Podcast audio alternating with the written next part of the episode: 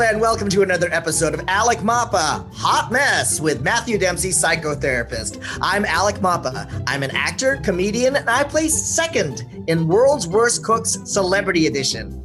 and I'm Matthew Dempsey. I'm a psychotherapist, and I'm just not Alec's therapist because that is way too big of a job for me. No, God, it's true. You know, I've been with the same therapist for 12 years, and I've only recently become comfortable enough to make eye contact. But I think you're doing a good job, Alec, because, you know, we're always working through it anyway. And right now, the entire world is just kind of a hot mess. So we're going to zero in on some of our biggest fears, anxieties, issues, and discuss all the coping solutions and strategies because honestly, let's face it, underneath it all, Everyone, is a hot mess. I mean, someday we'll get that right. Just someday we'll get that right. Yes. Um, we have we have a very important topic today on the Hot Mess Show: uh, radical acceptance. That's right. Not to be confused with just regular acceptance. What we're talking about is radical, radical acceptance. Radical So- acceptance. The first time that I ever heard of this concept, I actually did. It's DBT, dialectical. I did DBT. therapy. You did, Dialectical behavioral therapy. and it's a very specific kind of theoretical approach to therapy and counseling and all that. So, What are your suds right now? what? Your subs, Oh, subjective here, units of distress. Okay, I'm not. Okay, anyways, so radical acceptance. get out of here. So radical acceptance, it's what we consider when we can really get lost in our thoughts and our feelings and you know, can maybe struggle. There's a lot of times we think that we need to have the right thinking or kind of feel the right way, but when we can mm-hmm. actually just lean into whatever it is that we are thinking and feeling and struggling with in any moment, if we can at least start from a baseline of pure radical acceptance, like Right. whatever's happening is okay, that's what we're talking about. It doesn't mean that you like it. It Right. doesn't mean that you approve of it. It's that is just like comfortable. in this, it could be completely uncomfortable, Mhm. but it's radical acceptance. And that's what's going on right now with the COVID and the the the new American Civil War. I mean, it's just like uh, it's what everybody and you could see who's not radically accepting it. Like yeah. I go out with the mask. I go out with, you know, uh, I, I, I go to the Trader Joe's where they wipe down the shopping carts and everything. And yes. it's kind of like it's dystopian, but what choice do you have? I mean, I could either be in a state of hysteria 24 7, or I can Mhm. radically accept what's going on. That's what are right. you radically accepting, Matthew? Radically accepting that I have no control over where this conversation is going when I'm with. Oh, everybody. really? Oh, was that was that too personal? Was that too? no, it's perfect. I love it. That's why we work yeah. together. But yeah, you know, it's not radical. The thing that I love about coronavirus, which is usually not the way that people start a sentence, but the thing that I love the about thing that I love about coronavirus most. That's one, the pageant one of question. my favorite things. Yeah, Miss is the- Tennessee. what do you the- love most about coronavirus? my ideal date with coronavirus Uh-huh. is really just being able to lean into it because so many people get hung up on all the things that we're supposed to do and try to Mm. predict and anticipate every single thing that's going on in life and just try to find a way of you know getting comfortable in their lives by trying to kind of like beat out whatever's about to come and just try to you know kind of succeed in ways that are defined for us but the thing about coronavirus is it's forcing us to actually get still it's forcing us to sit the f down and, and just kind of shut up Uh-huh. for a minute and actually check in with our own selves and that's very uncomfortable it's terrifying for a lot and of we people. ha- it's very terrifying but Mhm. we have to be able to do that in order to be able to actually just accept that part of ourselves first the discomfort and all of that with it and then Mhm. we can start doing the work but we can't do that if we can't just accept where we're at first Right. I think I accepted where I was at like a month into it. Like a month into it, I was like, and then I was like, all right, I need to feel useful. So I started doing IGTV fundraisers to feed COVID 19 nurses. which was great by the way Right. Thank you Yes. very much. And then I started to do, and I'm still doing that. I'm doing it uh, uh, and still doing fundraisers for the Transgender Law Center, but they made Yeah. me feel useful. I'm not that type of person who can get through the day and I feel like I haven't done anything. Well, but, good totally. But I would, uh, you know, I think that's Yeah. great. And it was great that you're able to find some purpose in that too. But also for some people who really can't necessarily just automatically get activated into doing something, kind of jump Right. into some like next project, Right. it can really be hard then because then it just feels like, oh my God, I'm being lazy. I have all this time now. I should be doing something. I don't- even, yeah. even just that thinking for Yeah. some people can be really uncomfortable. So I think the should is unfair because it, it's like this is we're living through history right now. yeah. This is a time that's it's it's it's unique.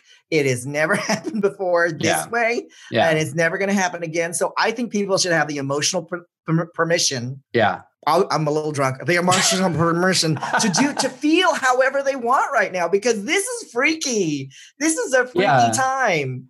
But you Did know what, Alec? You are you are Right. so you are somebody who who's who you know kind of jumps right into any kind of project, and you're ready to stay active. All Yes, of that stuff. yes. What would have happened? Do you think Mhm. had you not jum- jumped right into like some new thing that you could have done? If you I think that I would have been kind of sitting around the house and upset that I'm not a television on a television sit- sitcom right now. I would have just kind of I'm a dweller. Do you know what I mean? That I, I that's Yeah. why I meditate and everything because like the point of meditation is kind of to to be the, of the observer of your own thoughts. Yes. And I'm a whiny bitch. It's never enough. It's never enough, right? Yeah. I just I want more. And then so uh, so what's what's changed for me because I've had to sit the fuck down Yeah. is I've had to focus a lot on gratitude. Like I've had a lot of really great things happen to me and I have so many great friends Yes. and I'm doing work that I'm proud of. So shut up. Good. There's so many other people who have it worse. I've been Uh, doing gratitude- gratitude journal for years. I love it. I love it. And But- radical acceptance. Did I tell you that I shit my pants on Father's Day? well, I'm glad to hear about that. I was reading the Sunday paper. I'm going to make you listen to this story. Do I really have to radically accept this moment? Yes, you have to radically accept that you're going to hear my my pants shitting story. Um, I'm reading the New York Times. My son's in the bathroom. We have a, a spacious 1,100 square foot house with one bathroom and three grown men. Oh, Um, he's a teenager, beautiful. and um, he could be in the bathroom from anywhere from seven to eight hours. Yeah. because or seven minutes to eight hours because Yeah. he's 15. So um, I had a little uh, an urge to go, Okay, and yeah. I'm reading the editorials, and I, you know what, I can handle it. I can I can wait. And then all of a sudden, it was like somebody just punched me in the stomach, and all of a sudden, I just I crapped my pants. And as as soon as I crapped my pants, Why? as soon as I soiled myself, Yeah. the bathroom, of course, the bathroom door opens. I'm running across the room, and my husband's yelling at me, I'm not cleaning that. That is disgusting. Okay, can you help bring this full circle? What's Okay, so what I had to accepted say was it was it was so fun. I started laughing because I thought radical acceptance. I just shit myself. Wait, let me just, I just want to paint the visual here. So you're like in the kitchen or whatever, shitting yourself, just muttering radical acceptance, and everybody thought No, you in the were okay. bathroom as I'm rinsing off and everything. And then I come back out into the dining room. I wipe everything down. I Clorox everything. I clean Yeah. the carpet just in time to go, hey, who's ready for breakfast?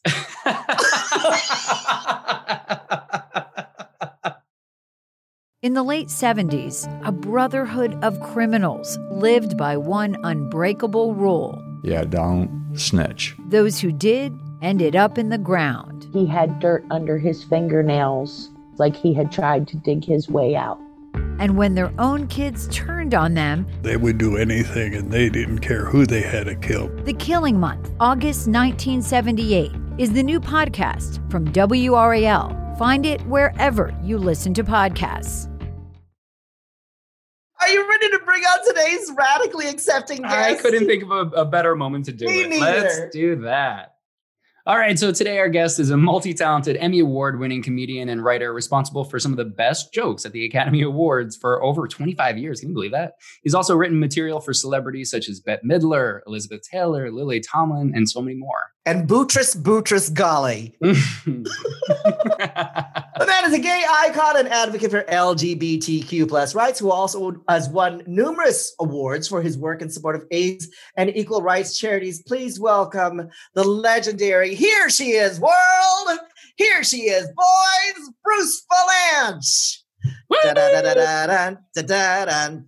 you. That was my surprise reveal. I picked that up from Boutros Boutros Ghali. It works better with a sorry, but sorry. Who's sorry now?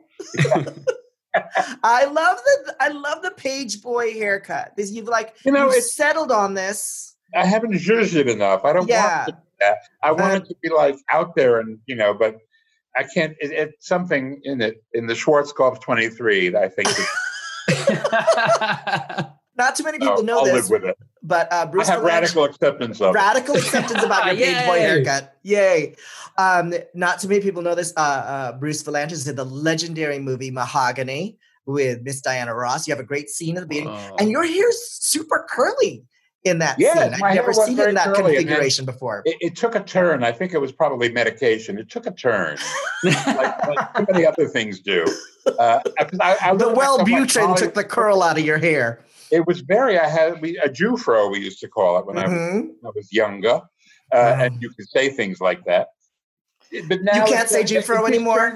Now people, I don't. For, no, for a Jewfro, I don't think. I mean, I know it's the same word. It's just not used that much.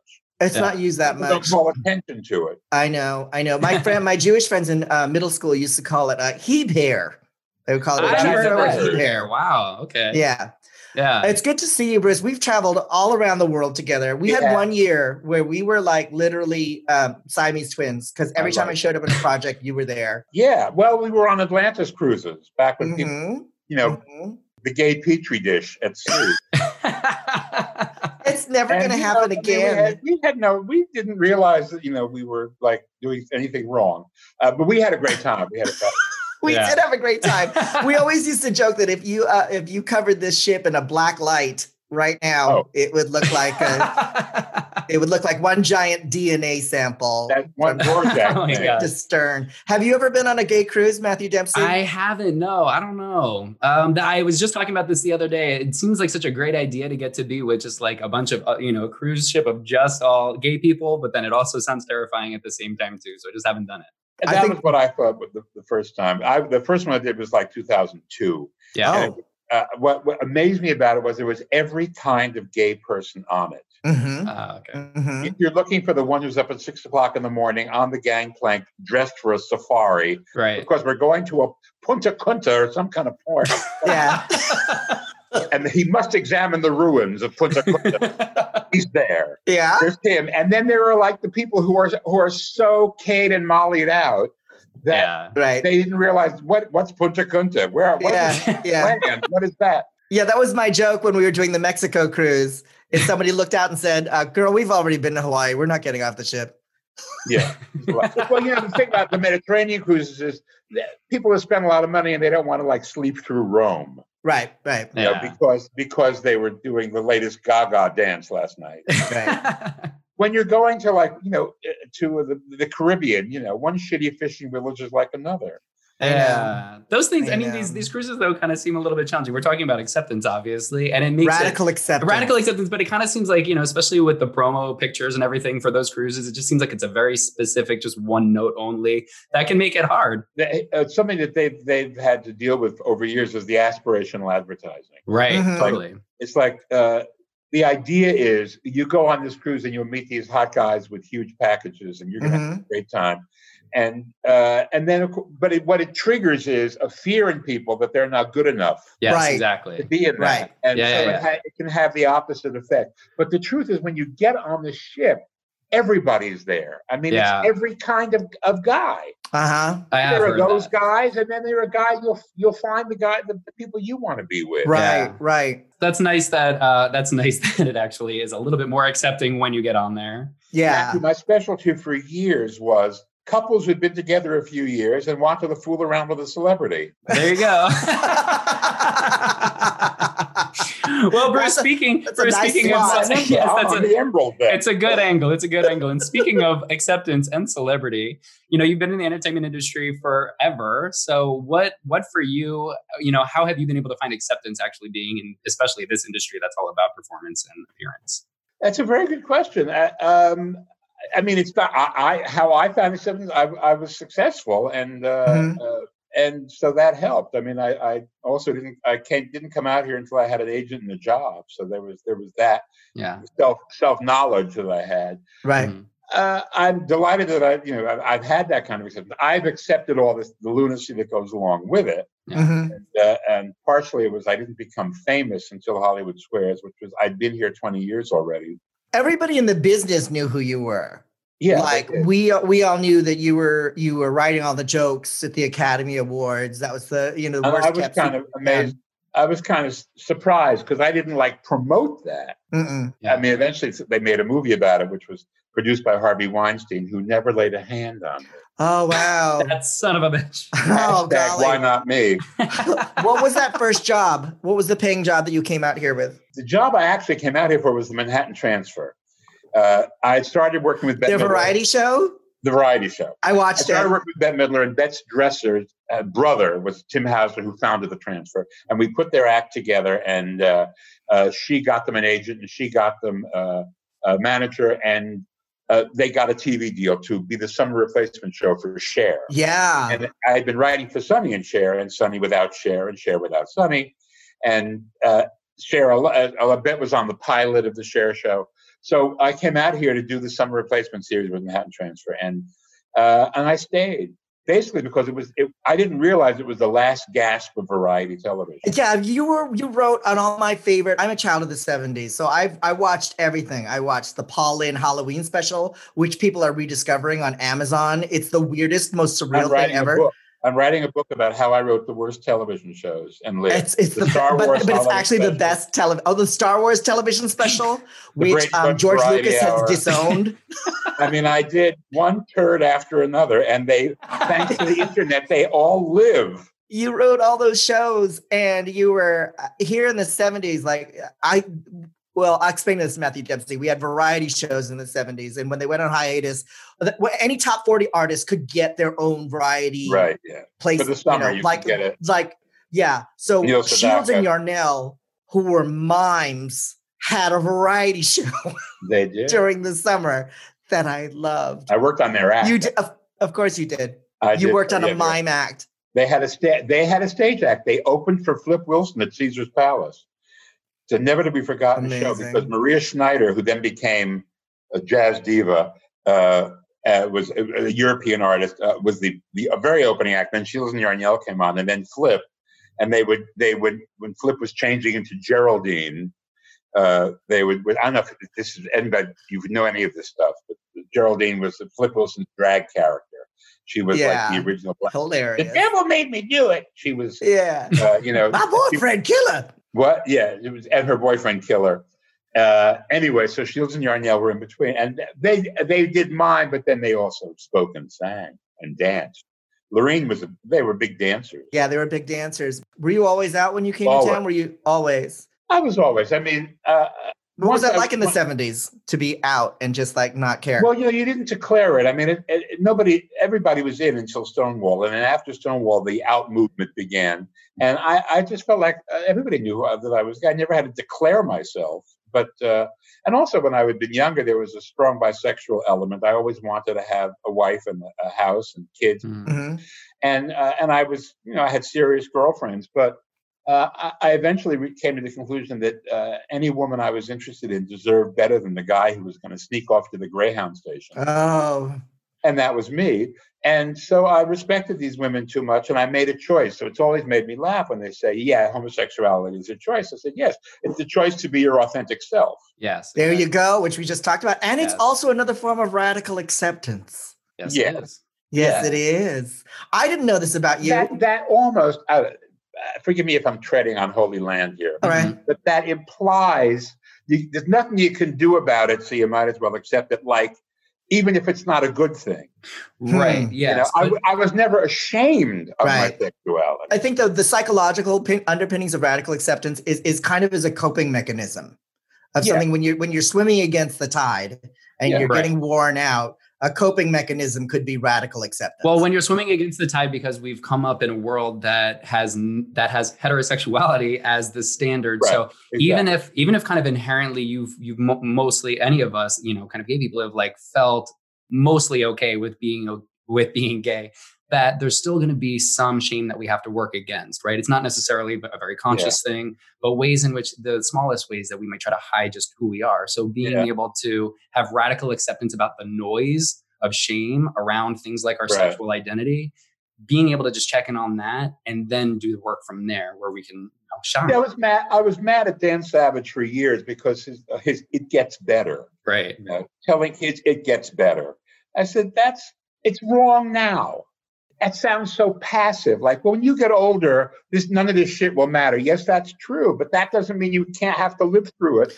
Right. what what do you think would have been a more hopeful message? I don't know. It gets I- I- better. Uh, hanging. I It don't, I gets don't know. Bitter. It's a turn at every It gets turn. bitter. Yeah, that would be it. Probably. It gets that was my phrase. It gets That Forced bitter. viewing of the boys in the band. It gets it gets bitter. Let's play the telephone game. Um, I I didn't know this about you until recently. I I adopted my son when he was five. You were adopted at age. I was four days. Four in four four days. days. wow. and Uh-huh. was adopted. Uh, and it was, I mean, they, you know, it was very site specific. They wanted a Jewish baby, male Jewish baby. And I, I had my father's aunt was a big macher in the hospital, and so she found this, found me, well, because she put a, an APB out for the next uh, Hmm. adoptable. Jew baby alert. Jew baby alert. Keep an eye all points bulletin.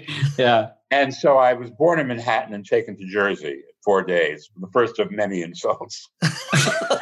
Hey, I'm from Jersey. Nothing wrong with Jersey. Where are Jersey. you from? Wait a I'm from a little town called Clark. It's about 20 minutes. I know Uh, Clark. yeah, you know Clark? Paterson. oh, Paterson. I went to William Paterson for undergrad, William Paterson University in Wayne. Well, see, there you know. Paterson, which Wow. nobody knew about, it was famous for criminals until all Yes. Hamilton came along, and suddenly Paterson is now tourists are coming to see Hamilton. But um, Clark, Clark was like the center of, of hot, a hotbed of Jewish activity. USY, uh, I think that the, there was a big chapter in Clark. Well, I'll tell you, in, I, and things must have changed then when I was growing up because we didn't really have any Jews with the exception of one. And for his bar mitzvah, I was the only one not invited to it. And it was on my birthday. Oh, What the hell?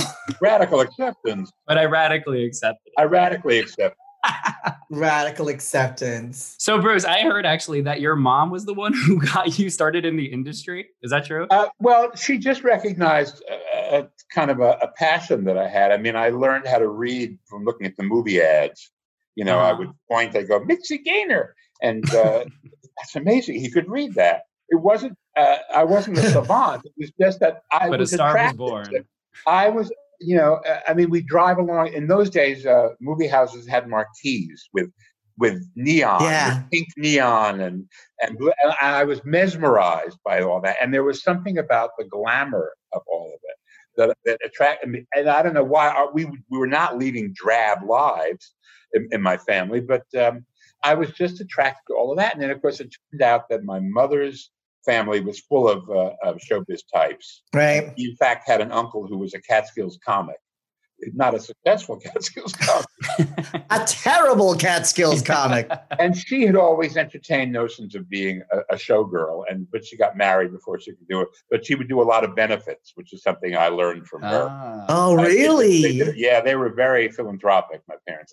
But I mean, not to- not in a, in a money way, but there was that too. But my father was a doctor, and he would go do all the Jewish homes for the aged in the area. Right. Go mm-hmm. and do pro bono stuff. And Yeah. my mother organized a lot of. They had ladies auxiliaries, and so she would organize shows and things like that. So they were very like proactive people. We were standing next to each other on one of the red carpets at like one of the billion benefits that we do, and somebody asked you, "You're you come to every benefit. You're at every benefit you're invited to. Why? Why?" And then you said, "I'm here because I never thought, as a kid growing up in New Jersey, that I would have any kind of influence, that I would be able to help in this kind of way." That's true. I mean, once uh, you know, after Hollywood Squares, when you're on television every night, uh, you become famous. And once Right. I, as I could use that to uh, to leverage things I was uh, I was uh, committed to, like gay rights and like Mhm. and and uh, Judaism. And although I'm an atheist, but I'm a I'm a tribal Jew. Right. Sure. Well, speaking of uh, uh, Oh, uh, gayness and Judaism, um, your your most infamous uh, writing partnership has been with Bette Midler. Yes, Can you tell us about meeting her for the first time? uh, it was in Chicago. Uh, I was writing for the Chicago Tribune, and uh, she was uh, on Broadway in Fiddler on the Roof. And she was sing, we used to sing at the Improv down the street after the show. And the man, the owner was Bud Friedman, and he had signed her as a client, and he booked her in a club called Mr. Kelly's, which was a very famous club in its day uh, in Chicago. It's where all the swing, the hip swinging acts recorded live albums. And he called me up and said, uh, "If you like this girl, uh, would you uh, write about her?" And so I went to see her, and I was knocked out. She opened for uh, uh, Jackie Vernon, who was a deadpan comic. Wow. Jackie would come out and say, "When I was a kid, I was unwanted." Now I'm wanted in 13 states. and the audience kind of looked like him. yeah. She came out, you know, with red hair with a gardenia in it and a blouse unbuttoned and no brassiere and singing shaboom. Shaboom, shaboom. Uh-huh. Her act was just so clever and her musical choices were so bright. Right. And uh, so I interviewed her and I and I wrote a column and she called me the next day and said, That's very funny. You're a funny writer. And I said, Well, you're very funny. You should talk more. And uh, she said, You got any lines?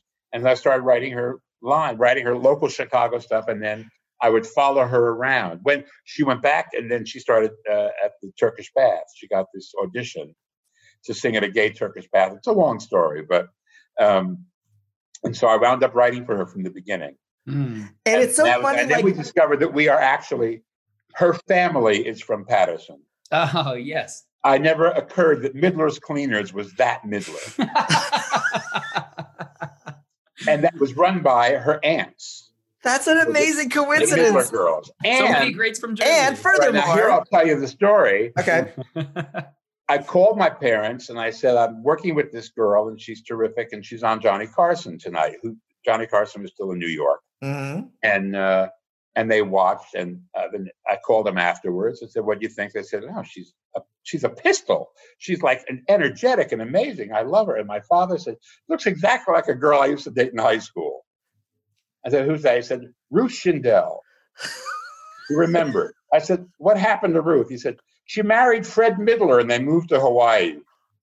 No. Oh, Where Bette was born. God. Oh my So god. my father dated her mother. Whoa. That is bananas. I was about to say when- sometimes when, it- I see her on stage. When I told Okay. her, she called her mother, and her mother said, "Well, there was a pause. I knew Jonas. I don't know that we dated. Twenty years later, That's great. I don't know that we dated. There are times I, but I've seen. clearly they did. And Yeah, clearly they did. There's a story Yeah. there.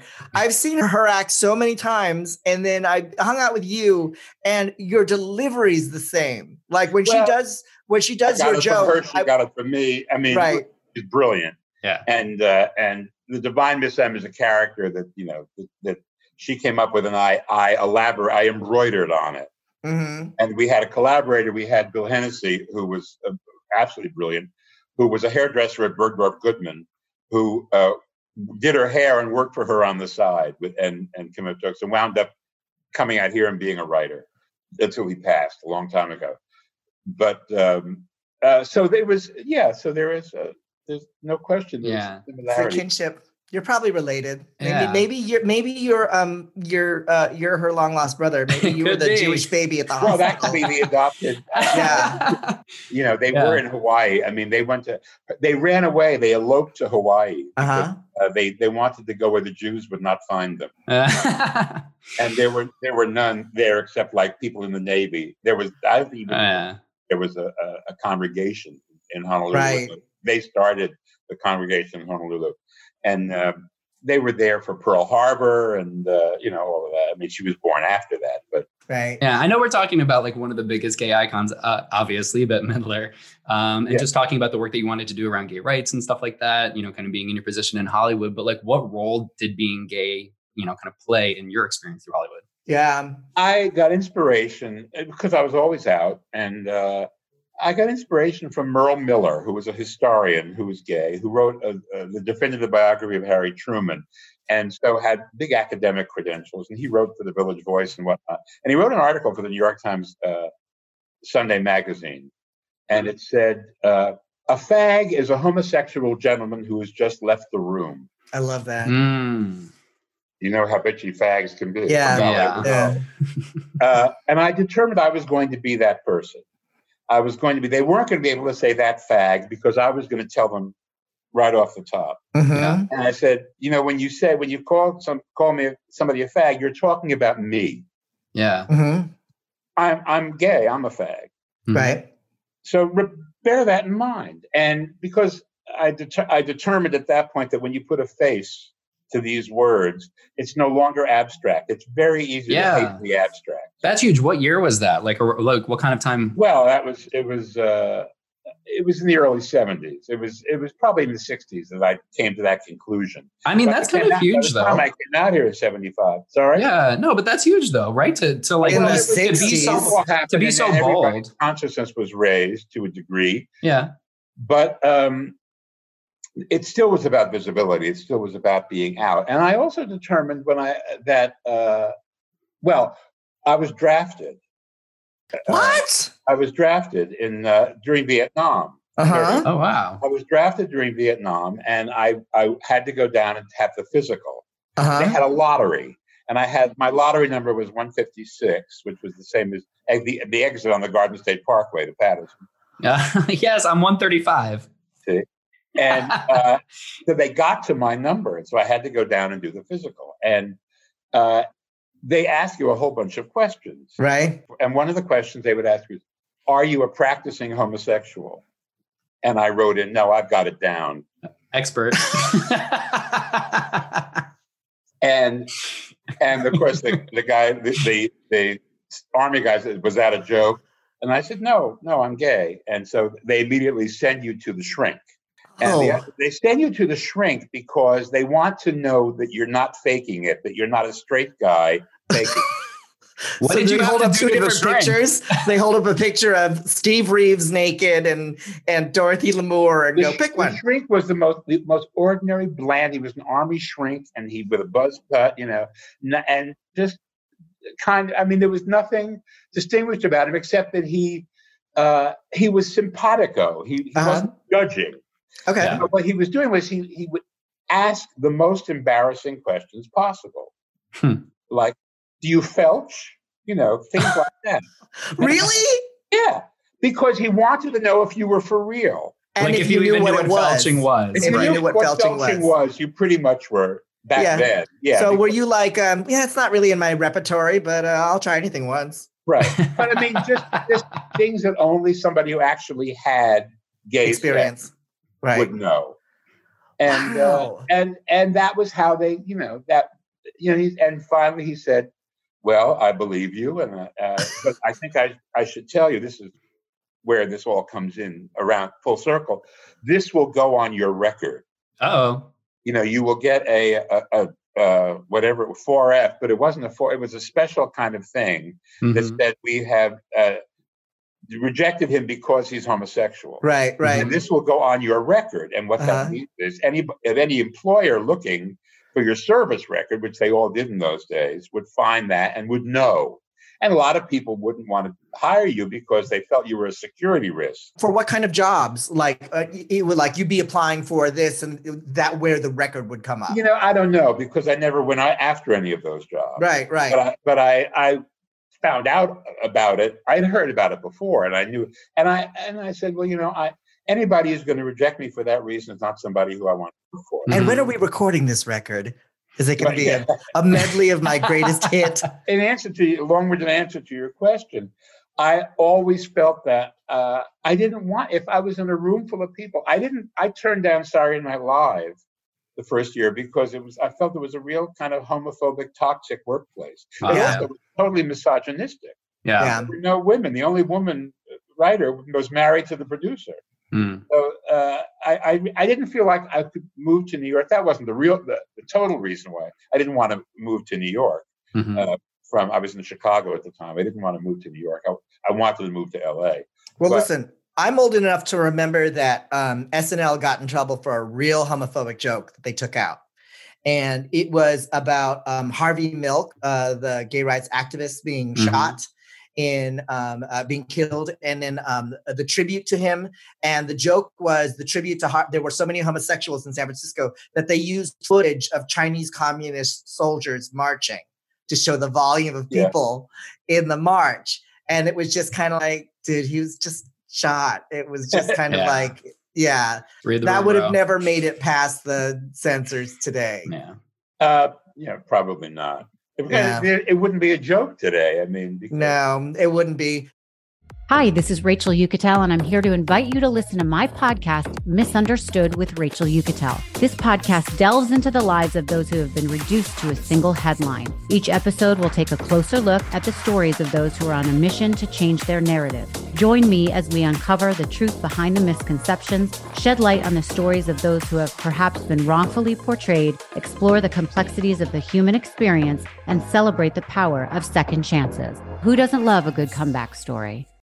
For four years, you were the head writer and celebrity on Hollywood Squares next Yeah. to your friend, uh, Whoopi Goldberg. Right. Yeah. She hired you for that job, right? Well, she just like of. went I after mean, you. She- We were both. I was hired to be the head writer, and then they they were pursuing a, a star to be the center square. And when they landed on Whoopi, and she said yes, she suggested that I host the show, and they thought Oh. she was nuts, but they didn't want to piss her off so early in the relationship. So they tested me. So I went in there with all these guys going, and this is for the win, Becky. Uh huh. uh, you know, and they said, "Well, you're a little, uh, you're not quite mainstream enough, but we we like your energy, and we'd like to put you in the square next to her." And they thought I would tame her, but of course, this is impossible. Mhm. And, and I, what I've always said is because what they didn't realize is that we'd worked together a lot before the Hollywood Yeah. and uh, uh, what I didn't realize was that she's really a, a, a gay Jewish man, and I'm a black woman. Ask anybody who's slept. Black Jewish lives Yes. matter. Well, listen, speak. I mean, speaking of speaking of Whoopi Goldberg, obviously on the View, they tackle all kinds of topics like Black Lives Matter and the movement that's going on, and all the protests and everything that's happening. So, um, what are your thoughts about what are your thoughts about everything that's been going on, especially kind of protests during this time? Yeah, I think it's I think it's wonderful. I think it's uh, it's a reckoning that, that long overdue. Mhm. Uh, I'm sorry that George Floyd had to die for this to happen, and a lot of other people also. But it, I mean, it's not like it. It was. It, it just was. It was. The video was just so stark that it, Uh-huh. it roused people who Yeah. finally had to say, "Really, this is insane." It was a snuff film that the whole Yeah. globe watched. It was Yeah. basically a snuff film that was just so, you know, sickening to the human spirit that people are finally going, oh, maybe there's a problem. I think, and I think that we have to maintain our focus on it because I think that there are elements.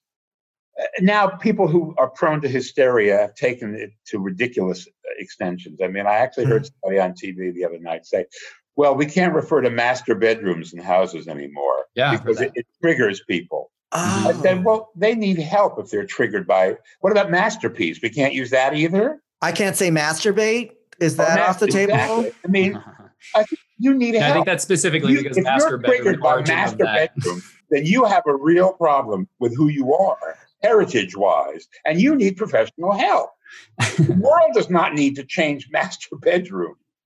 I mean, it, it's a ridiculous extension of the thing. I hadn't even thought of that. Well, but I like think that's, because that's because, part of the mas- lexicon because I've never even because thought master of. because master bedroom the the term of that like the Yeah. origins is rooted in slavery. Yeah. Well, but master's that's what bedroom. everybody thinks when they talk about when any of those black couples going through houses on, on, on house hunters and they say this is the master. Do they all go? Don't say that.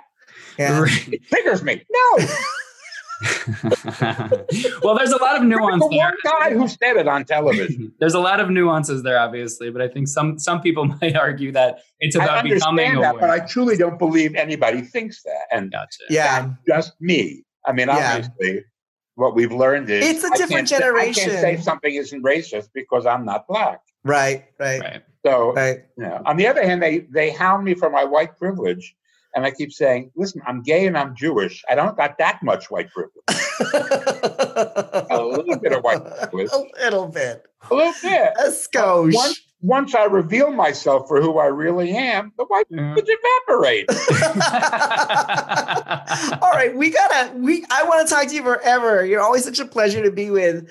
Um, we have um, on our show, uh, each of our guests, we have a hot message of the day. So do you, have a, do you have a hot message of the day that you'd like to share with our our, our listeners uh, uh, on land and sea? Uh, what, gee, wow. Put on the spot. Come up with a profound message and go. Any words of inspiration, maybe? I, uh, I, don't know, I, I be kind to each other is so bland. When I was uh, when I when I was a kid, we had a joke, uh, Mhm. a Jewish joke. It was every Jewish holiday can be explained in three phrases. They tried to kill us. They lost. Let's eat. And I've extended that to people. Everybody hates us. No one's going to help us. We have to do it ourselves. We have to take care of our own. Mhm. And I think if, if that's it, we have to. You have to take care of yourself. you have to take care of your of those dear to you. You have to bear that in mind.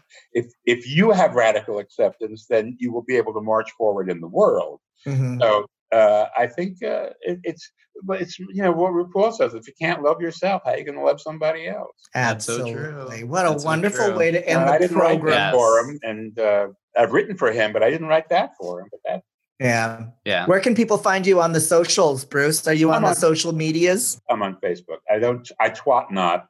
Okay. I mean, I write. I write Twitter not. for other people, but I twat not. And uh, and I don't. I don't TikTok. I don't Snapchat. I don't. I don't know. I'm on Instagram, but I don't. You know, please, cameras, leave me alone. I think the next app is going to be called Time Suck because that's really what social media is. Just time Well, it's, suck. not, it's I could call it narcissism central. It's like yeah. Yeah. here's a picture of me. Here's a picture of the food I just ate. Here's a picture of my cat throwing up the food I just ate. Here's me and a dead celebrity. Carl Reiner, how you doing? Picture that spells like Carl Reiner because he was a nice guy. I know there were No. so many. There were so many. like Joan Rivers. She would say yes, you know, and you uh, forced smile. Take a picture with some schlub you don't know. But they're all schlubs, but I mean, you know, it's like, and then they post it saying, yeah, oh, Carl, R.I.P. Carl. We'll miss Carl. Here's a picture I took with him, you know, when I when I tripped him outside the Laugh Factory. I love you, Bruce. It was great seeing you. Mutual, totally mutual. Take care. Matthew, you're too gorgeous. Stop it. Stop You it. It was so full wonderful to meet you. screen. Okay. I know he looks like a prize in a raffle. We tell him that all the time. I know. I would go. I would go to him for you know for help. Except you know he would know ex- instantly why I was there. Bye, Bruce. He right through my agenda. Bye. Bye, Bruce. Okay, on Hot Mess, we always have a hot message of the day. And today, this hot message is from the both of us. Matthew, go. It sure is go fuck up on purpose and liberate yourself. I think that's what we just did. Yes, I'm pretty sure. we- I'm pretty sure we hit the nail on the head. Hey, Matthew, uh, where can we find you on your socials? well, you can find me everywhere. You can find me on Instagram and Twitter at NJ Dempsey Psych and Matthew J Dempsey Psychotherapy on Facebook. And you can find me at Alec Mapa on Facebook, Twitter, and Instagram. Thank you so much for listening to the show this week. Don't forget to subscribe, download, and listen to Alec Mapa Hot Mess with Matthew Dempsey, psychotherapist. Thank you. Thank you so much for tuning in. We'll see you next time. Thank Bye. Bye.